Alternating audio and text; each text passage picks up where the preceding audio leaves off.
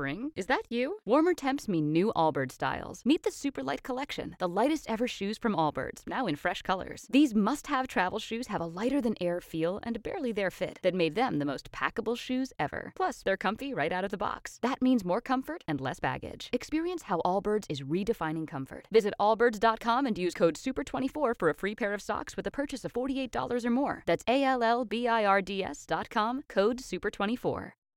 WOKV News Time now 8:42 every weekday we head up to Washington and check out uh, what's going on what's on tap and on the schedule in the Congress and with the president and Fox's Jared Halpern uh, with continuing coverage. And in this case a lot of attention has been on the war in Ukraine through this week including a likely Russian attack in a residential area that killed an untold number of uh, innocent people.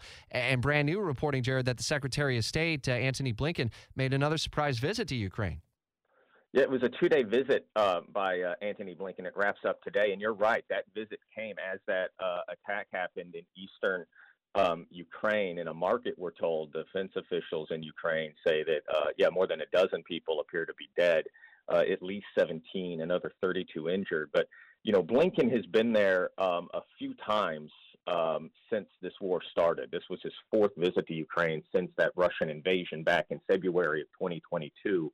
Uh, he met yesterday with uh, his counterpart. He also met with uh, President Zelensky to try and get an update on this uh, counteroffensive that has been launched over the last several weeks by Ukraine.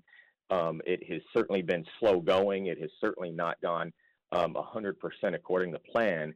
Uh, but Blinken's point was that the U.S. And, and partners and allies are there for the long haul. This is not just about uh, supporting uh, the war effort, though that is certainly a big part of it. The the uh, administration announcing yesterday uh, through the Secretary of State another billion dollars uh, in U.S. funding. Much of that, of course, for air defense components, ammunition, artillery, anti-tank missiles, navigation systems, things like that.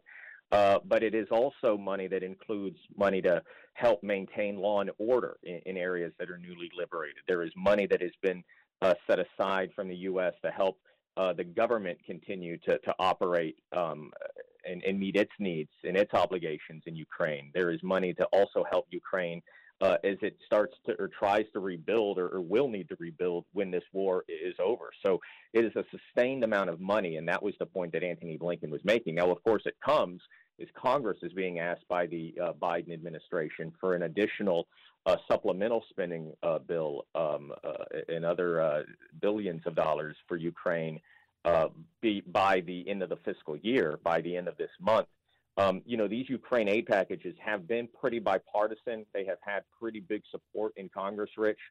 That is starting to wane just a little bit. You're starting to see a lot of pushback, particularly amongst House Republicans, um, as it relates to the, the war in Ukraine, questioning how much longer uh, this financial obligation will last, questioning if the money is being used the way that Congress has allocated it to be used. You see a little bit less of that certainly on the Senate side uh, in the Republican chamber, but it is not going to be, I think, as easy a lift as the administration has seen in previous aid requests. Jared, does that support continue to wane as we see natural disasters like the Maui wildfires and Hurricane Idalia and others in the tropics? I know they might come from different buckets in the budget overall. Yeah.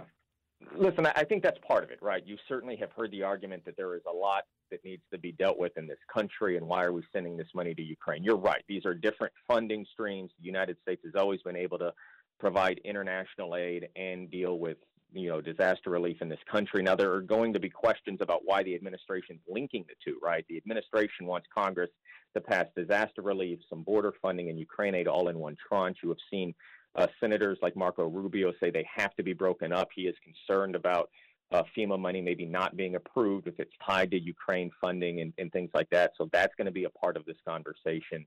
Uh, but you're right. Listen, uh, Republicans have made the argument again a lot on the House side that this money could be better spent elsewhere.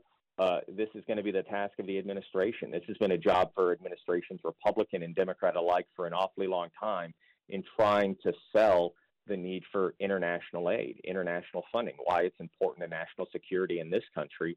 And that's something that, that the Biden administration is going to have to make that case for as they press forward with these requests for Congress.